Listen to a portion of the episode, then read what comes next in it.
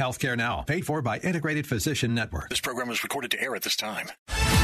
Welcome to Healthcare Now with your hosts Larry Jones and Dr. Mark Shayat. Want to become an educated healthcare consumer? Then join our discussion about all things healthcare and understand how to navigate our complex U.S. healthcare system. Now, let's join our hosts in the Healthcare Now studios. Welcome to Healthcare Now. This is Dr. Mark. I'm here with Larry Jones, and we're going to have a fun show today. We've got a couple of guests, and Yes. we're going to get right into Yes. that. You've Yes. been busy all week at a big Uh, meeting. I You want to talk about that? We're going to spend a couple sessions Yeah. talking with Nicole Bradbury, who's the CEO of the Florida Association of Accountable Care Organizations. Excellent. She'll be on the show. But right now, we've got Jeff Mitten with us. Right here in who's the the studio. executive director of Premier Health Networks out of Augusta, Georgia. Welcome, Jeff. Thank Great you so much. you. It's great to be here. Yeah, it should This be a is lot of fun. fun. Yeah, it is. It's, Yeah. a, it's a good time, and Yep. every once in a while we learn something. So it's a, it's a good thing. That's even a better deal. I think you know what.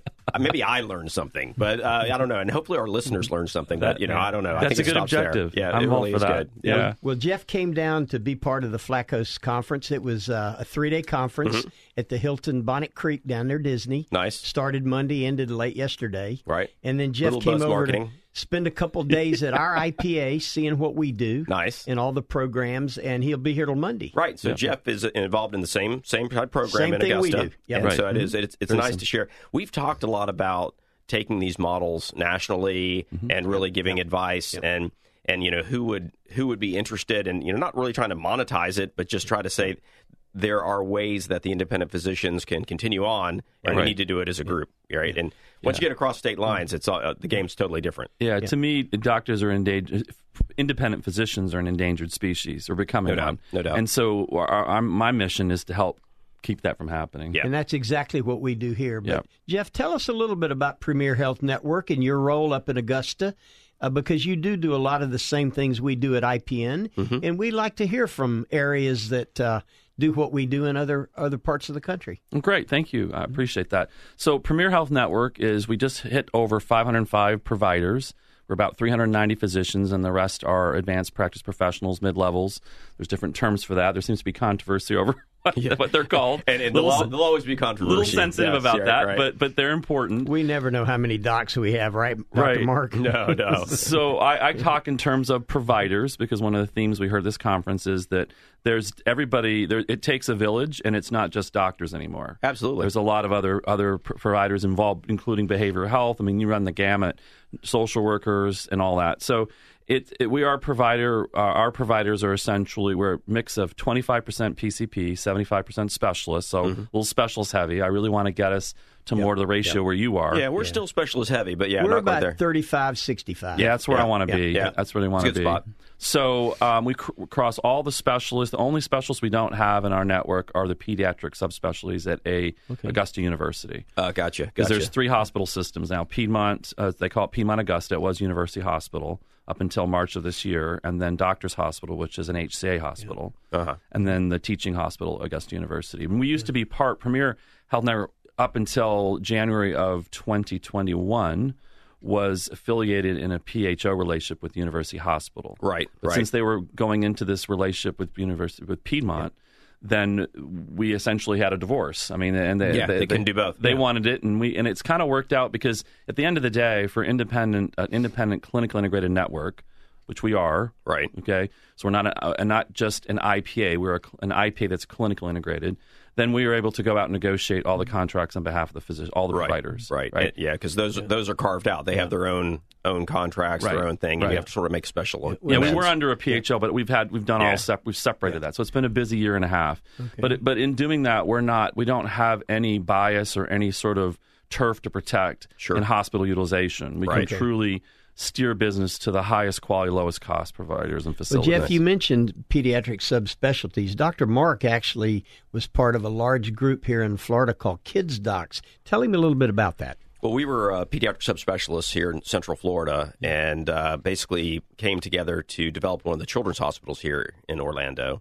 Uh, but it's fun because that group of physicians is a is a really unique group, and we have a, a lot in common with each other, and not as much with a lot of other physicians. So it was it was a great great part to be, and it sort of grew into the idea of how do you organize physicians? Because you know the, our listeners can't hear the eye rolling that will go on when I say, you know, we're not all that easy to work with, right?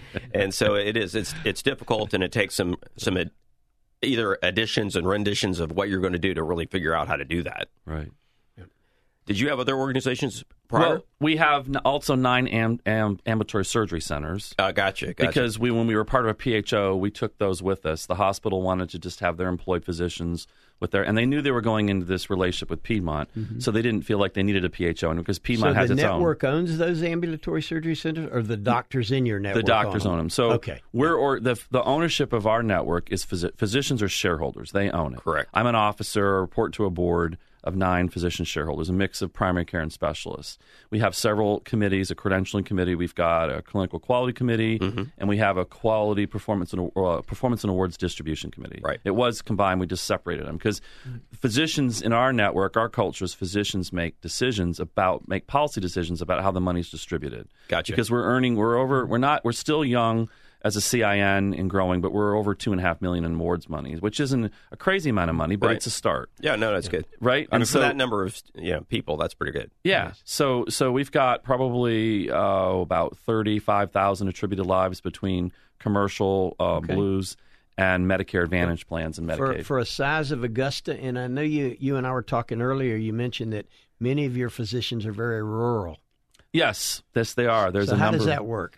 So we, we, we get out. I've got a team of three uh, performance improvement specialists. They go out and meet directly with the practices on Mm-hmm. site, and then they do some remote work as well. But it's a little more travel, of course, to get to those. But there's so many primary care groups that are just leaving so much money on the table, and not several things are you know with in a value based environment and ecosystem, physicians have an opportunity to earn more money than they're earning today for improving performance, making Yes. a contribution, right. Affecting lives, but being smarter about healthcare. And in doing so, there's more utilization, reduced utilization that comes out of hospital systems where there's a lot of unnecessary utilization. So the, the you know the, the I guess the social contract is is that is the doctors work more effectively to do that, then they'll earn more awards dollars and will save, will reduce healthcare costs overall. Right. And so a lot of these primary care physicians are referring to large, you know, to the into Augusta or, or some of the rural hospitals. They need help in knowing how to close gaps, HEDIS gaps, and so forth to earn pay performance And, dollars. and where to send people. Right, where to send people. So we're we're there to support them. So we have people that go out on site and help them um, with with coding to the highest specificity to help improve the Yep. the RAF scores and all that. So it's That's it's one of our biggest challenges. Yeah. The HCC Medicare HCC. risk coding. right. Right, and you know we talked about this almost every week, where where when we talk about how being smarter saves money, the first thing that our listeners are thinking about is, well, you know, probably isn't as good a care, and time and time again, it's been shown through study after study that it improves care. That when we do these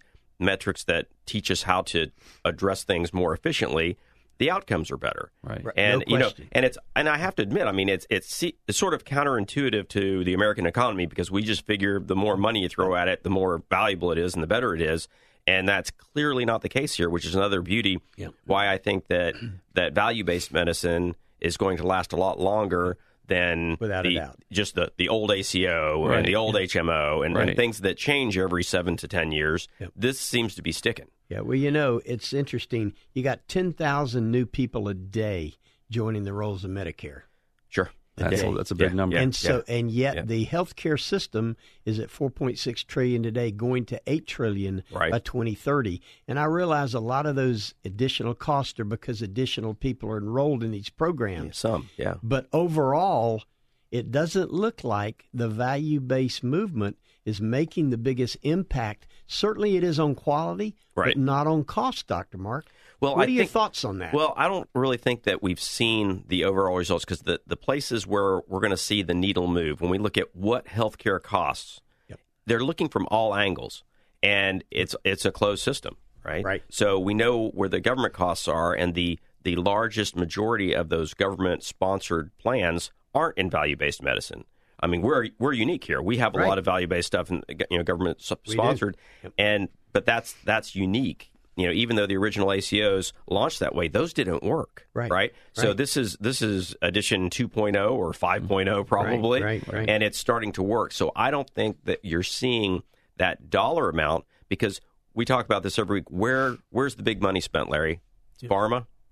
And, Pharma. and they're including the Inpatient. cost of Inpatient, insurance. outpatient. Inpatient. Yeah. Right. Yeah. Inpatient. So, so we're going to see the number of And inpatient imaging. costs come down. Imaging, imaging. imaging. Seventeen percent of Right. total expenditures. I mean, based on that 4.6 trillion, we're looking at like 36 cents on the dollar is on inpatient hospital care. exactly. That's Right. exactly right. And Yep. so that's that's 36 percent. We're going to see that shaved down, but it's that's not going to move the overall number. it's just going to move to another area, which well, that's, is outpatient. that's my concern. Yep. That's my concern. I think that if we don't if we don't look at this at where the profits are, and you know, and, And we and- talk about that a lot. Yeah, we talk about that Yep. a lot, and and so you know you'll have to go back on some of our podcasts because the the thought is you know when, when you identify where the profits are, we know that physicians have been told since the 80s with the Stark laws that you're not allowed to make those gross profits, and by gross I mean gross. Well, the physician And- controls less than eight cents on the dollar. Yeah, it's, probably looking at probably looking at 13 to 15 I here and there. value based and Yeah. shared savings have made a difference. Yes. but you know, I- don't see that needle moving very much, Doctor Mark. No, be- because the the big numbers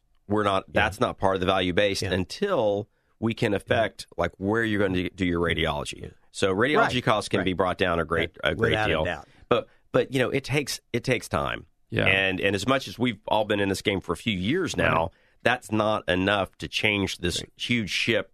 Yeah. I mean, it's like that. So, so you, have, you haven't brought it up, but but Jeff and I are both military guys. Yeah. So we yeah. can appreciate. Yeah, let me bring that up real Yeah. quick. We already had a Uh, push-up I am contest. sitting here with two retired lieutenant colonels in the, in the army. Yep. What an honor. Yep. We're going to work out right after the show. We're gonna do Welcome that. both of you guys. And we're gonna we're gonna kick uh, Larry's Yeah, we're butt. gonna we're gonna count Exactly. push-ups between Exactly. the two of you guys Right. after this show. Well, so so it so it kind of makes us take a second thought where so our first careers were with the thing that is the largest part of the budget, Yep. and our second careers are the second largest part of the budget. that's right. So we're 20% we're GDP, exactly, right, which So- is growing, yeah. And so when you look at those things, that giant ship, if you will, you know, Right. which which is medical care. Yep. It's going to move a little slowly to get to a change, and and I do believe that value based care is going to get us further to that change than the other things that we've seen. Yep. Yeah. I don't know what will if if value based care doesn't do it. I, I Yeah. think we're Well, you know, you we've know, got to do it. I, know, There's would too much say it's stake. our last shot, Jeff, but it's close to it. yeah. Well, I think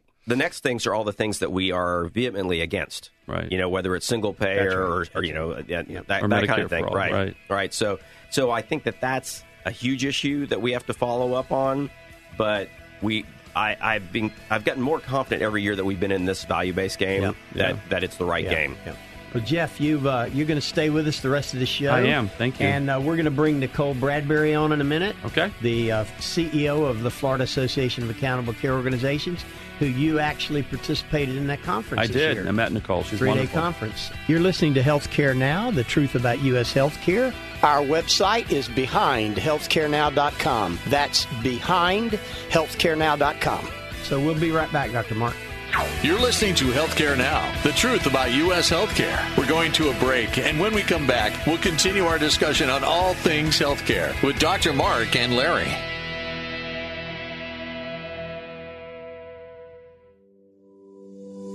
The Integrated Independent Physicians Network, preserving and protecting the independent practice of medicine since 2015. Join the movement with us. IPNetworkFlorida.com.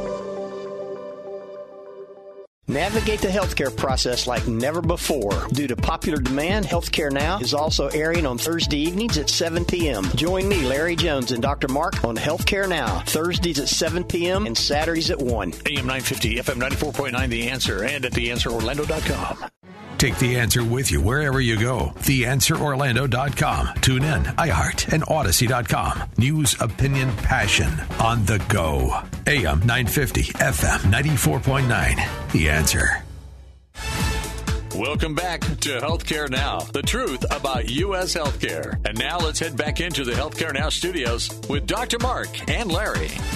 You have found Dr. Mark and Larry back in the uh, studios, and we've got a couple of guests on. We had Jeff Minton with a, what's going to stay with the uh, all three, four segments, three more segments, and then Larry, who have we got on the line? Yeah, welcome Nicole Bradbury, who is the founder and CEO of the Florida Association of Accountable Care Organizations called FLACOS. Uh, we just had our annual ninth annual conference down at the Hilton Bonnet Creek this week, Dr. Mark, Monday through Wednesday. And we are so glad to have you on the show this evening, Nicole. Uh, you just completed your ninth year. Tell us about the Flacos organization, and then let's talk a little bit about the conference. Sure, sure. Well, first, thanks for having me. Um, you know, great to be part of this program. Um, we had a great show. You know, I'm sure we're all feeling a little exhausted from it, but in a good way. um, the ninth year, like you said, and you know, I think every year they get better and better, and this was no exception. Right. So yeah, you guys have had it here in Orlando all nine years, or all nine years? Yeah, because I know you talk you talk about it. No, I mean, no, because, no, because the, the very oh. the, actually the very first year was in Jacksonville, Florida, and then we realized you're right. It was at the beach. That, that's right. Then you realized where it needed to be. Yeah. No, that's good. It was that, that, that was smart. smart. Know, That's smart. Great. Yeah, yeah. yeah. This uh, was our second year having it at the Hilton Bonnet Creek. Well, they're going to have to be a sponsor because this yeah. is the third time we've mentioned them. I mean, we're going to have to give them a call. Well, on, you know, seriously. And, and Nicole, you know, we actually talked about Dr. Mark and I being live on the radio during the Flacos conference one year. You know, that's that's a great idea for the 10 year because we want to do something special for to celebrate our 10 years together and um, and different I people can come on and cool. be on the show. Yeah, you can you can talk to my uh, my yeah. agent Larry Jones. Uh, he can take care of that for you. He's got he's got all the details. But well, you're I, right, I Nicole. We we let's just make it happen. Yeah, nice. you're right. That's our tenth year. We want to do some very special things. Yep. And uh, that's we'll we'll talk about that in our board meetings, Nicole. Well, Nicole, tell us a little bit about yourself and uh, your background, how you kind of got into this craziness that we call healthcare. Well, I've been in healthcare, you know, my entire career, going on 30 years. I, I know I must have started when I was five or something, but um, exactly that's what I tell everybody. Yeah. but um, I've I've done nothing but healthcare. I started on the payer side. I was with Cigna Healthcare for four years, and I was with United for 12 years. Kind of did everything in the payer world, but the last probably four or five years I was with United. What's relevant to kind of value-based healthcare is I led the national deployment for all of their quality and affordability programs, which is where we really moved the needle within a payer. We saved about a billion dollars off of fully insured spend in those programs. Got really good at identifying the levers um, that drove cost and quality and you know access, the, the three pillars. And um, but we also learned, uh, myself and a few of us, you know, what we couldn't do within a payer. Right. And so left United and formed a company back in 2009 called Rise Health, which at the time, you know, it was before there was really any kind of value-based healthcare payment model, risk moving to doctors. And um, we called it a PCMH enablement company, patient-centered medical home enablement. But really what it was was a way to how do we take those sophisticated programs and thought and program design and wrap them around doctors in kind of a centralized way to let them continue to be doctors, but help them on what we saw really early on was this journey to value-based healthcare and taking risks. And so that company um, did a lot of cool things. We took over primary care for Boston Medical. We did some stuff in Texas with Catalyst Network, Mhm. which is now a very strong value-based entity down there. And um, it ended up selling to Best Doctors and um, and then eventually Teladoc. Nice. So a lot of the stuff that we created early on is part of that. But then we had a payment model when 2012, you know, the Affordable Care Act went through, and I started another company, company kind of built on that Rise engine um, called Orange Health, which we later rebranded to um, Citra Health, which is really what we called an ACO enablement company. Right. And we were running about 10, 12 ACOs, different, you know, levels, full service, a la carte services. But that same mindset is how do we how do we take data and really understand where the cost and quality opportunities are, build programs out, and then wrap them around doctors so they can be successful in these new payment models. And how does So how does Flacos come in? Is that about about that Well, timing? It was exactly that timing. Good question. Um, because you know at the time, you know this market was very, very, you know, wild west. It was a new market. You know, people were you know learning and doing at the same time, trying to be entrepreneurs. And I was actually at the very first NAACOS meeting in Baltimore. Yep. And I was there I as well. Larry, and I Yep. met. Oh, okay, awesome. And I well, that's where I met Larry Jones, and I met um, many of the. I mean, I think almost all of the other members of the board. And I thought, guys, let's do something like this, but Florida specific, because I think all of us believe that the Florida market was unique, and it later it obviously turned out to be as the most successful value-based healthcare market in the country. Um, it, you know, it, it had its own dynamics that a national organization, I don't think, but helped us is the same way. So we all came together.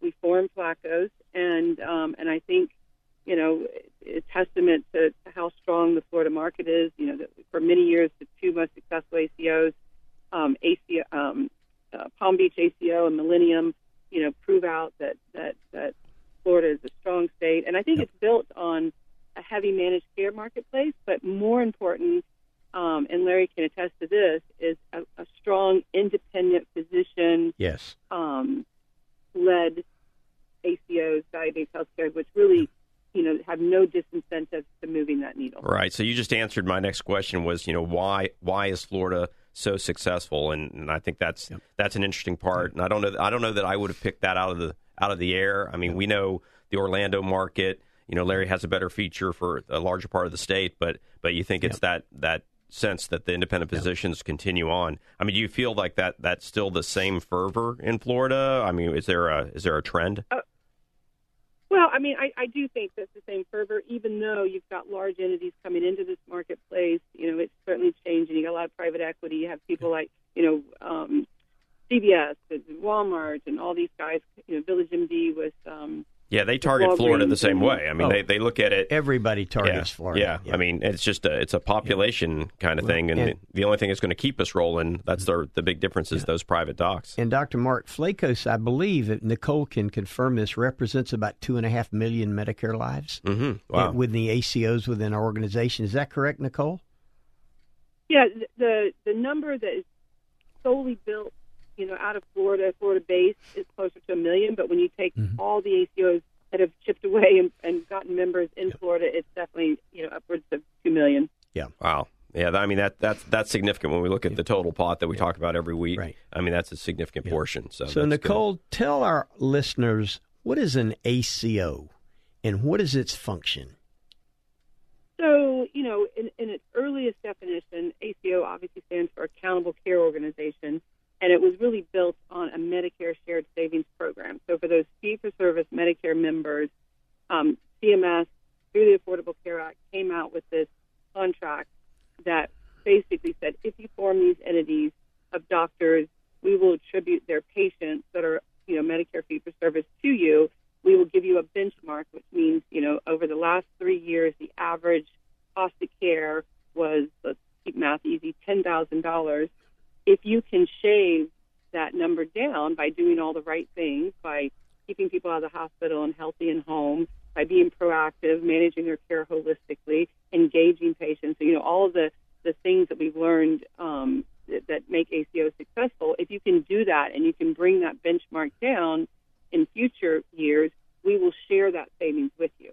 It started out, you know, um, track one, they called it, and it was 50 50. But Yep. as we've moved they call now the pathways of success, you know, doctors are being asked to take more and more risk, and they get a higher percentage of that savings. And um, and so that's what the early accountable care organization was defined as. Now, since that early definition, we've kind of pivoted more to the expression of value-based healthcare to describe, you know, everybody that's doing those activities that I just described to, you know, lower costs, to better outcomes, to create more access, and we call that and all those activities value-based healthcare. And ACOs is just a term that was part, you know, early, early, more used early on, Right. um, that describe, you know, the same thing. Yeah, and I think the the terms kind of throw a lot of a lot of our listeners because the other so we sort of went ACO and then even though this isn't isn't an evolution of the ACO, but the CIN, the clinically integrated network, and that's really more of a tool for what all these things should do, right? So and it's Right. just what it says. It's it's an integration It of all the clinical service, It is. right? And again, you've got the Medicare Advantage. Let's talk about that for a minute and just clarify for our listeners. You got about 64 million people in Medicare today, growing at 10,000 people a day joining the rolls of Medicare. And then you've got Medicare Advantage. Well, Medicare Advantage, we've talked, we spent a whole show Mm-hmm. Yeah, on did, it yeah. Mm-hmm. three weeks ago, Dr. Mark. That's already managed care, and I call it value based care. But in the straight Medicare world, as Nicole mentioned, that's where the accountable care Right, organization comes on. And if you recall, CMS has indicated by 2030 they want all Medicare beneficiaries in some plan. type of Yeah. a value based program. Right, right. And so MA represents about 30 million of those 64 million people a day, Right. and the balance are straight Medicare. And unless they're enrolled in an accountable care organization, there is no managed care, value based care. Talk about that, Nicole, because that isn't isn't that where really the rubber meets the road? Yeah, I you know I think when I see the difference is you know you know fee for service before accountable care wasn't managed. People go wherever they want, and you know costs were increasing. But really, I think CMS was saying how can we shift more of the risk back to um, providers because they really believed they had the secret sauce to, to managing medical costs. MA was an early um, way for CMS to shift risk off to these large payers. But really, what happened is we we just got sicker patients. We got really good at risk coding, and the overall needle for the country didn't shift. Didn't- didn't move. And so the accountable right. care kind of came at it with a little bit different point of view. They capped that risk coding, and they said you've really got to move the needle on cost. And so it's funny; these models are kind of converging. You've got big entities coming in that are going to be part of the account. I mean, these ACOs, ACO Reach is certainly a great example of that. Yep. Of these models converging, you had the stars that came into MA to say, you know, guys, you got to put more quality in this. You just can't risk code.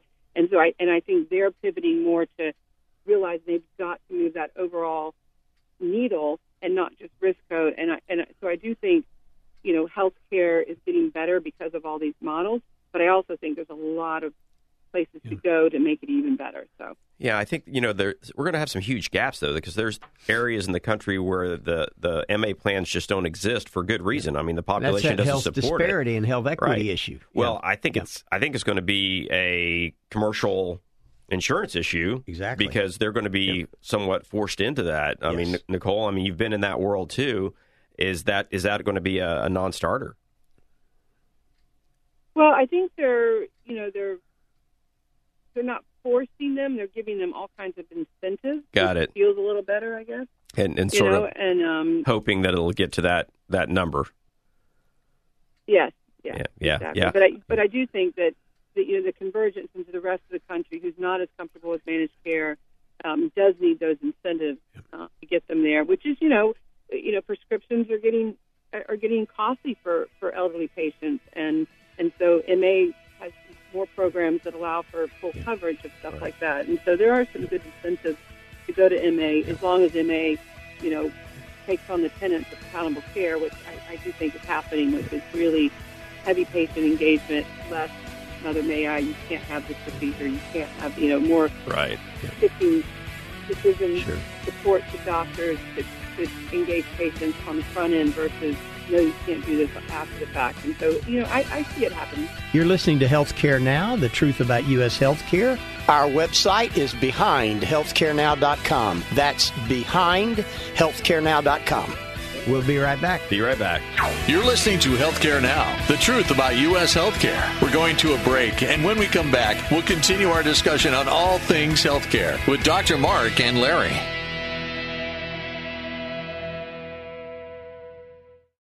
The Integrated Independent Physicians Network, preserving and protecting the independent practice of medicine since 2015. Join the movement with us. IPNetworkFlorida.com. Navigate the healthcare process like never before. Due to popular demand, Healthcare Now is also airing on Thursday evenings at 7 p.m. Join me, Larry Jones, and Dr. Mark on Healthcare Now, Thursdays at 7 p.m. and Saturdays at 1. AM 950, FM 94.9, The Answer, and at TheAnswerOrlando.com. Take the answer with you wherever you go. TheAnswerOrlando.com. Tune in, iHeart, and Odyssey.com. News, opinion, passion on the go. AM 950, FM 94.9. The Answer. Welcome back to Healthcare Now, the truth about U.S. healthcare. And now let's head back into the Healthcare Now studios with Dr. Mark and Larry. Well, you've got us again. This is Dr. Mark. I'm here with Larry Jones, and we have a couple of guests today. And I tell you, we're having some really nice educational conversations. I hope, hope people are, uh, you know, this is another one of those shows that has to has to be a little bit of note taking involved. I think. Well, I'm glad you mentioned that, Dr. Mark, because, you know, a lot of people are actually in an ACO. They have no idea Because their physician is enrolled right. and they have no idea they're in idea. an ACO. And it's important Yeah. because it does affect. You know, we, we want them to be. I That's mean, right. uh, studies are going to tell us that we're not just saving money, right? There, that, there is a actually working out. significant benefit to being involved in a value based care program. Right. Nicole, you want to talk about that a little bit? Sure. I mean, the, the tenets of value-based healthcare are, you know, doctors, providers are are proactively engaging their patients. They're looking at data they never had before to understand, you know, those systemic problems that are occurring oftentimes outside of their practice. You know, the fact that their patients are going to the ER and they have no idea about it. Data enables them to, to know that and get them back in their practice to make they make sure they understand kind of both post discharge medications, et cetera, which really does increase improve outcomes. Things like you know they have data that that tells them that their um, their patients are going to five other doctors and being prescribed all kinds of different medications that might not interact well to, and they can solve for that. You know, it's engagement, it's proactiveness, it's understanding when their patients should come to see them, um, the cadence of that, making sure they do annual wellness visits to get at really some root cause problems and be proactive. I mean, it's just it, there's everything good about um, the actions that come from being part of value-based healthcare. Right, and, that, and we were talking about that in the first segment that you would not really expect, like if you were looking at, at, at things like you know building a car and saying, well, we're going to cut costs, and so well, obviously that car is going to be less safe and, and slower. But in There healthcare, we go, the car analogy again, that's Dr. right. Mark. I had to go with the cars. I use them too. They're great. Yeah, yeah, yeah. Sorry. And, uh, Ford versus Ferrari. Yeah, That's right. exactly, exactly. so, so here we're seeing very clearly because we're it, it's part of the model is watching the outcomes and relating the things that you're discussing and seeing that that our outcomes are better.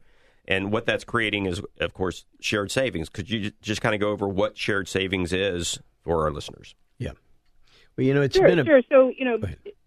Go ahead, Nicole. Yeah. Oh, sorry. So, so, you know, Medicare, who was the leader in, in promoting shared savings, and certainly commercial has picked it up, but under the Medicare model uh, in its um, original state, basically they said, okay, we're going to look back on this patient population and determine over the last three years, risk, risk adjusted, et cetera, et cetera, the average amount of claims that were spent on this population. And that becomes what they call a benchmark. And then going forward, if you can reduce the, the average cost of care across that same population, then that that amount gets split between the government who pays for it and the provider. So it really does incent the provider to do all of these really great activities. And you know, absolutely, it, it's the exact opposite of, of the car scenario. The the less you, the less you spend on healthcare, especially hosp- Yep. hospitalizations, post acute, et cetera, the better because you're keeping people healthy. Yeah, now- and um, and you're keeping them healthy by being proactive. Right. And as a provider, I mean, our biggest gripe really in the last 20 years has been that year after year, we're getting less and doing more. And this has been right. literally the first time in all that period where we can actually just be smarter and actually benefit from it financially. And it's not like, you know, they're running the bank, they're keeping the lights on this way. Absolutely. So, so the next step is is risk, and right. you know, risk is a, a really scary word Yep. for, especially for Florida physicians. I think you know, depending on where you live, Everywhere. everywhere, yeah, definitely Georgia, Yes. And uh, so, maybe if you can talk a little bit about Yep. how you convert to risk and what that really and, means. And before she does that, let me kind of give a little background. ACOs have been around about 10 years, Yep. started in 2012. right? And the first ACOs did not encounter risk. No, And we'll talk about how that all happened and how it evolved into many different types of models to today, 2023, the ACO reach, realizing equity, access, and community health is f- uh, forefront in the ACO world Well, today. I mean, I think the original we sort of talked about it, the ACO 1.0 Yeah. was something described by It's our government, Medicare shared and, savings and, and they created all these incentives that were like just cash to do it. And you had all these groups that were just throwing everything at it. And out of all those ACOs that were started, a tiny group actually emerged successful. So, so we've come Less a long than way. 20%, Dr. Well, Yeah, yeah, I think it was like Nicole can fourteen or fifteen percent. Yeah, Yeah, yeah. So, I mean, that's we've come a long, long way. So, so Nicole, talk about well, I, risk I and how that works. Yeah, so you know, risk is a term that was coined by the insurance companies, and early on, it truly was risk. You know, it was actuaries that said, "This is how long you know you're going to live. This is the odds of you having a car accident or getting cancer," and that is called insurance risk. But over time, providers, I mean, insurance companies started taking on more and more things, which really were medical ma- medical cost management think what has happened in this evolution is we tried to say the only people that can really do medical cost management effectively are the providers. And so, how do we move that back? Because at, at the end of the day, you still need, even as we're shifting risk, which means you're making the providers accountable for this um, amount of spend, they still have to outsource the piece that is pure insurance risk, which is nobody can control, and you just it's a mathematical equation versus the stuff that they absolutely can control, which is you know I have a diabetic patient who's not taking their meds. How do I get them to comply to that? How do I make sure my patients understand? How do I make sure you know I'm, I'm proactively looking at um, my cardiac patients and making sure they're coming in every three months? You know, they're, that I'm looking at their medications. That's all medical cost management. And as we shift risk back, it's that piece that providers can really do well. And then they still have to find somebody to manage that insurance piece. And they do that through um, surety bonds and reinsurance and things like that that take those things out of their the, the things that they can't really control and offset that and then and then really focus all their time and energy on the piece that they can, which is the medical cost management. Right, and I think you know you get the physician incentive and and really getting in the toolbox of what we do day to day. And it, it, definitely, this model makes sense to us, right? It, it, probably made sense to you years before it made sense to us, but but it does. It makes sense to us. So how do you how do you become an ACO? And you know, in this new world, that an ACO with reach and at the level that we've evolved to today. Well, again, you know, we have all kinds of ACOs that have creeped into the commercial space the way they um, incent providers, offload risk. It comes in a lot of different contract scenarios. You know, the beginning one was with CMS, and you have to apply. It's it's an annual process that you can go through their application process. You know, the the, the biggest and most important piece is you have to have enough doctors with enough patients to um, meet their minimum requirements of 5,000 lives. Right. Um, there's other variations even there, though, for seriously mental ill ACOs. I'm not mental ill, uh, seriously ill ACOs. Um, the numbers become smaller. You know, there's all kinds of different scenarios, different programs. And um, normally it's a three-year with, contract, CMS, Dr. Mark. Mm-hmm. Yeah, just Yeah, with the three-year yearly contract. renewal. Yeah, yeah. Well, It's a three-year contract, but every year a, a, an entity could have an opportunity to create a new one. Correct. Oh, gotcha, gotcha. Okay. Well, because you know when you look at all these pieces, I think you look at it from the outside and, and you look at the different physician care models. I mean, it makes sense that the independent physicians would be the most interested in this, as they're they're right next to you. Whereas in the employed models and the bigger hospitals, you're separated. There's a big buffer between the people that are managing the ACO and what the outcomes look like. And you know, it, it really adds to that that who who do I trust? And so, if you can keep the physicians engaged, and I know that you know, know we've talked about with Jeff, like his his Yeah. board keeping the physicians engaged in the whole process has got to be a little bit of the secret sauce. And you know, while we're talking about ACOs, let's take let's give Nicole a break for a couple of minutes. And Jeff, you attended your first Flacos conference this year. Your thoughts about the conference and uh, and your overall view of what went on? Oh, I was impressed. I mean, Nicole's done a great job, and as I've got the privilege of getting to know her and be impressed of her entrepreneurial skills and Yes. all that she's put together, I met a lot of interesting people. Um, just a point of clarification: Premier Health Network in Augusta, Georgia, like many in in Georgia and other parts of the country, are clinical integrated networks, not necessarily ACOs. Because the ACO, as I understand it, correct me if I'm wrong, is that, that an ACO officially has a, a relationship with CMS, whereas or, or a commercial payer. or, or well, and, and I Yeah. do in the case that in a commercial we, we are we have several value based agreements, but we're part we're not an uh, we're an ACO like in that we're clinical integrated, but we don't have a direct relationship for CMS. So we go through a company. In our case, Vytalize is the company we're using to, Right. in the ACO Reach program, Gotcha. which we're just I starting. think for Nicole's 2023. very familiar with Vytalize. Yes. So I was so for me. Yeah, and I think to add to that, oh, go ahead. Sorry. No, I was just go gonna, ahead. Go ahead. Okay, go ahead, Nicole. Oh, I was I was just saying that you know to me an uh, ACO was an early term that was kind of uh, they, many people associate it directly with the CMS With contract. CMS. I think That's it's right. just That's Right. and it, it's accountable care organization can be any kind of contract that right. puts risk for shared savings with the doctor. That clinically integrated network to me is enablement. You know, Right. it's enablement of that contract. Yeah, I agree. I, I think know, it, it's it's a it's a successful. functional It's a definition, term. right? So in the beginning, it was almost like Yeah. a legislative definition because That's you had to exactly apply. right. And Yep. what we have now, because we, we actually fussed with this a great deal at IPN. Mm-hmm. Like, mm-hmm. what what are we? Right. Are, you know, are we clinically integrated? We don't have an we don't share an EIN and we don't share an EMR, right? So Right. can we truly be integrated? Well, actually, you can. You can, It- you just have to make it happen. Well, the And true this- definition is: Are you clinically integrated? Right. That's what exactly. CIN means. And, and, and ACO, right. And we accountable are. care, That's is, right. is an That's right. organization focused on accountable Yeah, care. that's right. So don't sell yourself short. Yeah, you, so got, I- and you can be whatever you want to be. So I guess for me, being with all these sort of rock stars at this concert, you know, uh, and, and Augusta's further behind Florida, so I thought, you know, it makes sense. I met Larry at another conference. I said, let's come down. Florida people are way ahead of folks in Georgia, and, and that's just because of the the, the demographics, Yeah, right? right, I think yeah. because The there's so many population. men- Yeah, we got population. four and a half million Medicare lives in Florida. There was a Yeah. financial incentive to figure it out sooner. Yeah. So I'm learning. So for me, I was excited to kind of go. I feel like I'm gone to college. We're kind of at the high school level, so it was fun. yeah, no, I think it's I think it's you know really it is. It's been a it's been a learning process, and I think there's a lot more that we can learn.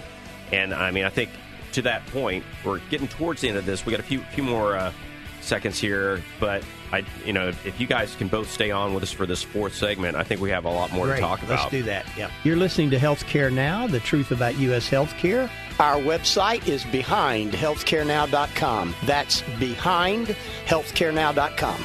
We'll be right back. You're listening to Healthcare Now, the truth about U.S. healthcare. We're going to a break, and when we come back, we'll continue our discussion on all things healthcare with Dr. Mark and Larry.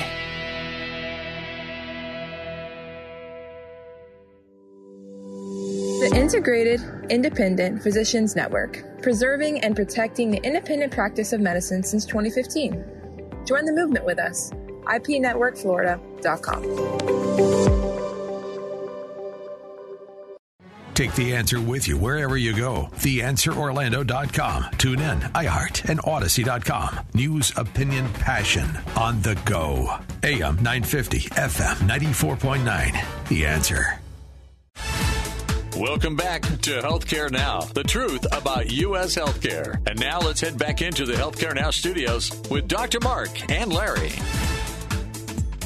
Welcome back to Healthcare Now. This is Dr. Mark. I'm here with Larry Jones, and we are on our fourth segment. We're visiting here with Jeff Minton, and uh, we've got Nicole Bradbury on the line as well. We had a really nice set of conversations, and we're gonna we're gonna keep it up. I think we've got enough to talk about, don't you guys? We do. Absolutely. And, you, know, I, you know, I doubt if the average patient consumer even has ever heard of an ACO, much less the Flacos organization. Yeah. No, I, you know, it You know? came up with Obamacare's discussions, and you heard, th- but I, it, it really wasn't. It wasn't patient facing, and this show is Yep. patient, patient facing, Yep. right? We're not here.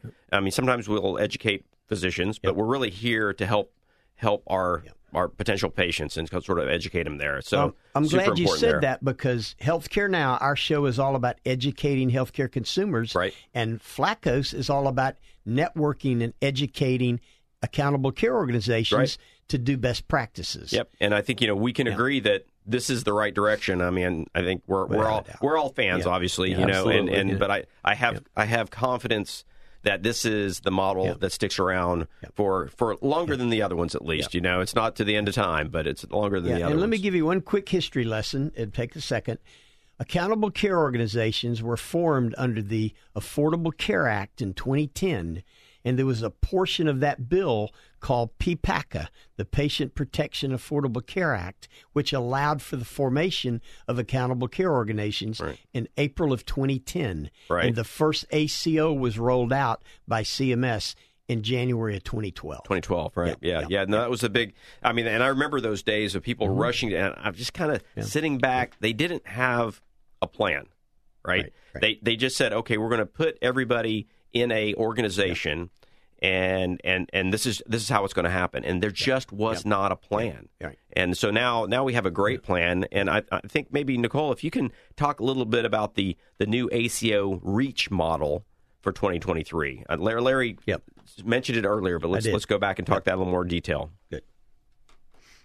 Sure. Well, it's just you know it started as what uh, direct contracting entity, and with the m- new administration, they kind of um, pivoted a bit and relabeled it ACO REACH. Some of the components that we did was bringing in some health equity components, you know, in the benchmark, needing, um, you know, to, to focus on social determinants of health and other things that get everybody, you know, into the same level of health care. But basically, it's just a way that um, bigger entities are allowed to come in and participate in these. Um, it, you, it's all about risk because you're managing 100% of the risk with a percent of savings that you have to commit to off at the very beginning. You have options to pay the claims yourself and you know take take Medicare out of um, the the payment piece of it, even though you know they can still do it if you choose that that version of the model. Um, you've got lots of flexibility to do some um, capitation models with primary care. You can, you know, you can do all kind. It gives it just gives the entity um, more insurance-like plan design-like flexibility as they're thinking through um, how how I drive cost and quality. And so, you know, when we start getting to that piece, and I think you, you mentioned earlier that the the term risk sort of came out of a, a different ball field, but now it's now it's in the in the face of the physicians who get very nervous when we start talking about it. And I think that it, it's just curious to me when we we talk on the show a lot about the commercial insurers and and what their end, end of year pockets look like. Yep and the the level that they have guarantees. So it's always been curious to to me certainly and other mm-hmm. physicians, if not everyone, that how how do we engage in like well we're going to take the risk. Right. Because at the end of the day the commercial insurers over a five year period really aren't taking any risk are they? That's they right. No well on the medicare side they're definitely not taking any risk. Right. On the fully insured commercial side they are. Right. But let me go back uh, to the original aco models. They were called mssp medicare shared savings. Right. And again it was a little bit disfragmented early on, and Nicole can tell you all about that. When they early the early adopters of the ACO program with Medicare, and year one, year two, and even possibly in year three, if you were in called track one, you had no risk. It was upside only. Yeah. What Medicare, the Centers for Medicare Medicaid figured out over the first four or five years of the program is that upside risk only didn't really save any money. Which And is they- interesting because it does in our world. It's right back to where you're talking, Yeah, Dr. right. Mark. Mm. They felt that if docs or ACO organizations didn't have any skin in the game, that they wouldn't, if you want to call it, hunker down and try and drive those costs down for their patients. right, right. But I mean, but in, in our Well, in- you in- know, to add to that, Okay, go ahead, Nicole. go ahead.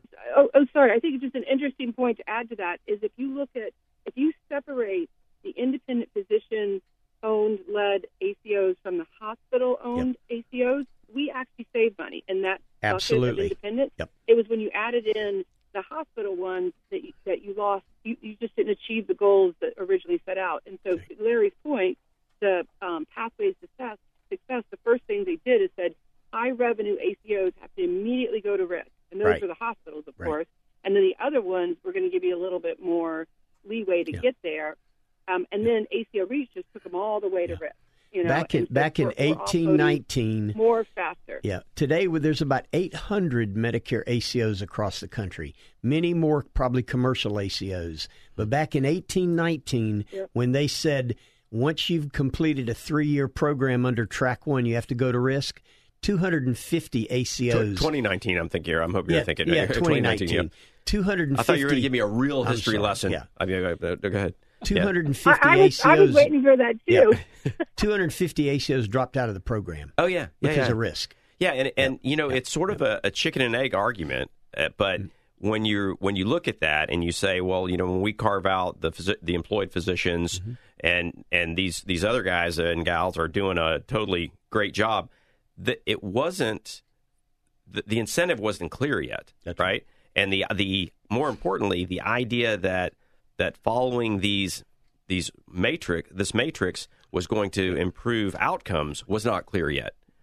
And I mean, thank goodness it, it worked out this way because there was a lot of momentum going in that direction, which now we're in ACO 2.0 Right. and, and seeing seeing where it's happening. Well, But- If But I recall, Nicole, over the period of the 10 years ACO, it saved about 180 billion dollars in cost. Am I am I right on those numbers? Pretty close. Yeah, yeah, yeah. I mean, they, Okay, I mean, yeah. we have these models have definitely saved money. Yeah. Right. Yeah, but when you but when you look at the way the model worked, and it and if if it just comes down to not financial incentive, but but if you give if you're if you're employed, your incentives are are different.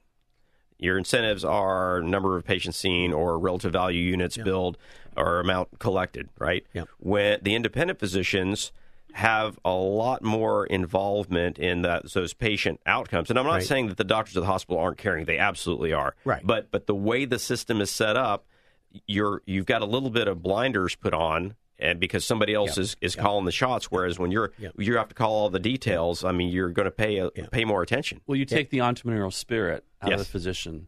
When you do that, when they become employed, they become more like a government employee. Not to dis- Yep. disrespect anyone in government, but Yep. It's Because I'm diff- now a government employee, Well, but not as a doctor. So But but, but Yeah, there's you know I, I know a hospital But, CFO. but I will tell you, I was just gonna say I know a hospital CFO that once the uh, cardiologists were employed, productivity has dropped. Oh, they of course. right? Of course. Nobody was That- leaving. those they're studies till- are everywhere, It's absolutely. right, and they're not. You know. Anyway, it is. It's Sa- just human same nature. great people. But they're an employee. That's the key. Right. Yeah. Yeah. Right. Yeah. Right. But you know, uh, and Nicole, what were you going to say? Because I but was going to ask Jeff something. Yeah. Go ahead. Oh, but real quick, I was just going to say that those hospitals that did take on risks, that really said, okay, we're we're we're in this game, we're going to do it. They shifted their focus on their physician health organization versus just filling beds.